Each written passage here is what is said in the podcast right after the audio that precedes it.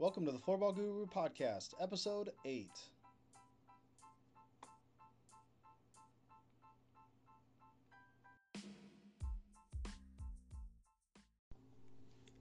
Welcome back to the Floorball Guru Podcast. We appreciate you being here and listening to everything we're talking about related to floorball. Today we're talking about floorball and hockey. The floorball and hockey do go hand in hand. They are stick sports. They use a ball or a puck, and their goal is to score goals. However, some of the main differences is utilizing a different mindset. When you're talking about development of the sport, development of a player, the skills needed in order to play and develop and hone to be effective, and the tactics overall. Now, hockey, love the sport. Love playing hockey. Now, I never had an opportunity to play um, organized hockey. Typically, it was just my brothers and I goofing around in the street playing street hockey. I spent a lot of time, a lot of winter skating, and and loved loved the ice and being on the ice. But you know, where I grew up, we just didn't have the same kind of opportunities to play. Had we had the opportunities to play floorball the way it's currently developed, I would have been all over this. And one of the main reasons for it, other than just the running component to it and, and the physical nature that's necessary in order to play, but the tactical side of it, where you know contact is great. I'm all for you know being physical and having that, but you know not having to take that away and not worry about somebody coming out and, and taking a hard check or some of this other stuff you know, it, it really allows me the confidence and the freedom to be a little more selective in how I approach uh, the defense, the defense, or how I'm going to move in particular. That I know I'm, I'm not just going to get taken out. That I'm going to have to figure out, and, and as a de- defender, they're going to have to figure out how to depossess the ball from me um, in order to, you know, not foul but also to create enough pressure that they're going to be able to, you know, still engage. And so that's one of the things I really love about the sport of floorball is that idea that it's more of a finesse game. And and when you're thinking about defense and teaching the idea of defense, it's more space and finding that space and getting in the passing and shooting lanes and you know being aggressive but not being too over aggressive that you're going to be put out of you know out of out of position and you know frankly with the floorball and how quickly the ball can move both on a pass and a shot and how, how small a space it can it can fit how you react and the, and the steps that you make and how quick you are to to those positions or to the ball really make a big difference. And you know one of the things that you know well, hockey is great. I love love the sport but you know at the younger ages you know you're able to maybe if you've already mastered not mastered but if you're already more efficient in your skating and, and some of your stick handling you're kind of gonna run around people a little bit easier because you know it's you make that one move you get somebody moving their position in one direction it's hard to come back uh, on the ice and it's nice and so you're able to just kind of beat people a little more efficiently than you can on on the ground. Now, not to say that you know, taking one away from the other, but you know somebody who is really good on the ice doesn't necessarily translate those exact same skills and that same outcome on the ground because more or less everybody feels comfortable and can move more efficiently running on their feet. So it changes the game across the board to how somebody needs to think and approach each kind of scenario as it as it comes to them. And one of the nice things that that can come up too is now you're talking about engagement and, and, maybe at the younger levels these kids that maybe can't haven't caught on to, to the skating portion they're still learning they're still developing uh, but they they can develop their stick skills off the ice by again playing and learning and growing and, and when we talk about uh, defense and how to set up that defense or how to you know how to cycle and how do we move the ball around or the puck around and, and where is everyone going to go? It's a little easier to do that on the ground and when people can actually move and you can talk about those things.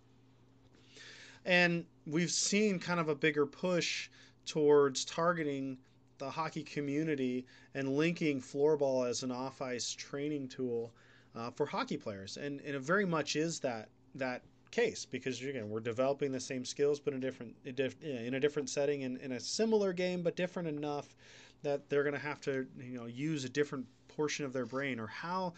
how players kind of read the game as it's coming at them or where are people moving and where are those those lanes that that somebody's going to move or where should where's the where should I put the ball into space that somebody can run into? And just general what's the awareness of who's around me and what are people doing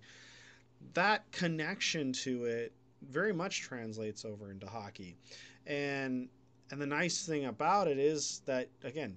you can connect the two but then if we look at floorball being its own separate component to hockey, and the hockey players, you know, may want to gravitate to training for floorball, but that doesn't necessarily mean they're going to translate to tr- to developing as floorball players because they're maybe their focus is more on hockey. I think that hockey programs can really start to take advantage of floorball and use it to help improve their players and, and how they're developing, but also to attract new people into their system. Now, some of the people that are, might want to play floorball may or may not want to then jump into hockey. So it's not necessarily a clear pathway between floorball and, and hockey players and vice versa. Uh, so that that part's going to be a little bit difficult. But I think for those hockey clubs that are out there, that are are looking to increase their membership and through that play hockey, I think there's an opportunity for them to develop uh, a floorball program where they can, you know, train their floor train their hockey players in floorball in the off season and give them a break and change up and use different muscles and, and learn different skills and improve on those skills and become more confident going onto the ice.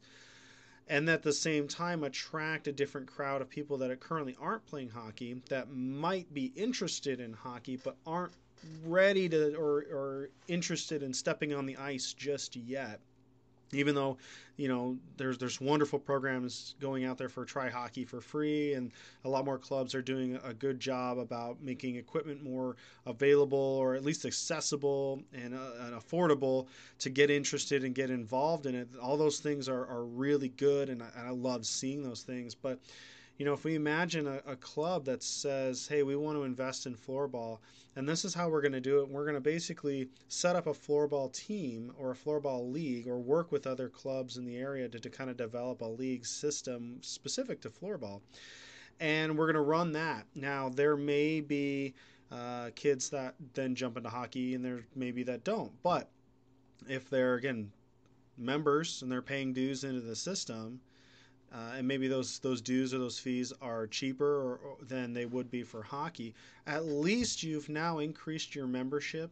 base, and you've also added another potential uh, line revenue stream to to to build into your club. But now you've basically taken people that weren't a part of your organization before, and they now become part of your organization, and they learn what you're doing between floorball and learn what you're doing between hockey. And you know you might find that those people become more engaged in what you're doing because they love what you're doing on on the floorball side and they they see what you're doing on the hockey side and how you're connecting the two uh, whether again the kids are crossing over or not but they're part of that that family if you will that organization.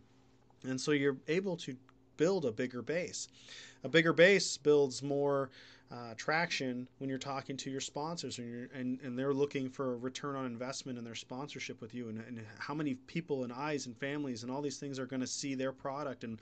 and and what you're doing to help grow and build and all this other stuff that floorball can really be a potential bridge for those that that see it and are able to kind of capitalize on that that uh, that development in the long term but again it takes a shift in thinking from floorball as a development tool to floorball being its own actual entity that sits next to and collaborates and works with the hockey side um, and continues to grow that way. So there's there's definitely a, potential interest um, in, in, linking the two, and it will be interesting to see who does that in the long term. Now I know there are some some latch onto that and are, are seeing this, and it's been slow, but you know the hockey community it, it's no it's no surprise now that the floorball's out there and, and it hasn't been and most hockey folks should have at least heard of it before uh, in some form but as it continues to grow and continues to develop the, the idea of floorball uh, being its own entity with hockey to potentially grow and build uh, one organization is definitely something that's worth looking into. And I, you know, I hope that as as people continue to grow and people continue to learn about the sport, they're going to see those benefits and those values, not only in their players, but just how can we continue to expand and grow and, and, and evolve our business model and, and our organization in order to continue to be around for the next, you know, 20, 30 years. I, I think that that's, that's like any good business, evolve or die and how can you make those changes and, and yeah they're going to be difficult and yeah it's maybe you have some pushback or it's going to take a little bit of time to develop and grow but I mean you don't know what's to what's to evolve out of it in the long term and so I think with given the cost for floorball and its and its low entry cost and the potential upside to it in the long term it's certainly worth the idea uh, of looking at how can the two be built together to grow and evolve accordingly. Now, if you're looking for more information about floorball in general, please check out my website, www.floorballguru.com.